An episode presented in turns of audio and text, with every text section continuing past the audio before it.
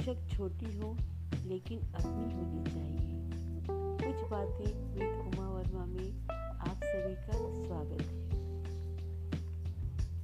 गलत आरोप को लेकर चिंता ना करें, बल्कि उसका सामना करें।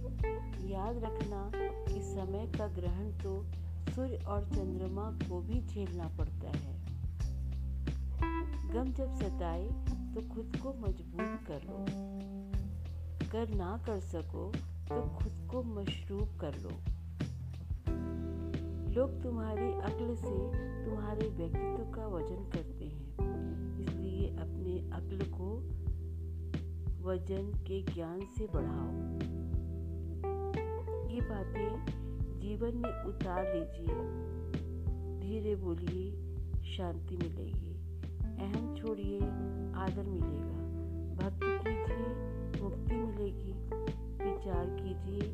ज्ञान मिलेगा। सेवा कीजिए, सौभाग्य मिलेगा। सहन कीजिए, देवत्व मिलेगा। और संतोषी बनिए, सुख मिलेगा। खूबसूरत ज़िंदगी का राज है। दुआएँ कीजिए, दुआएँ दीजिए और दुआएँ लीजिए।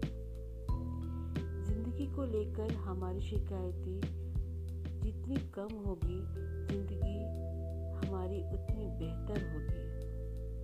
आँखें दुनिया की हर चीज़ देख लेती हैं, पर आँख के अंदर कुछ चला जाए तो उसे दिखाई नहीं पड़ती। बिल्कुल इसी तरह इंसान दूसरों की कमियाँ तो देखता है, पर उसे अपनी कमी कभी नज़र नहीं आती।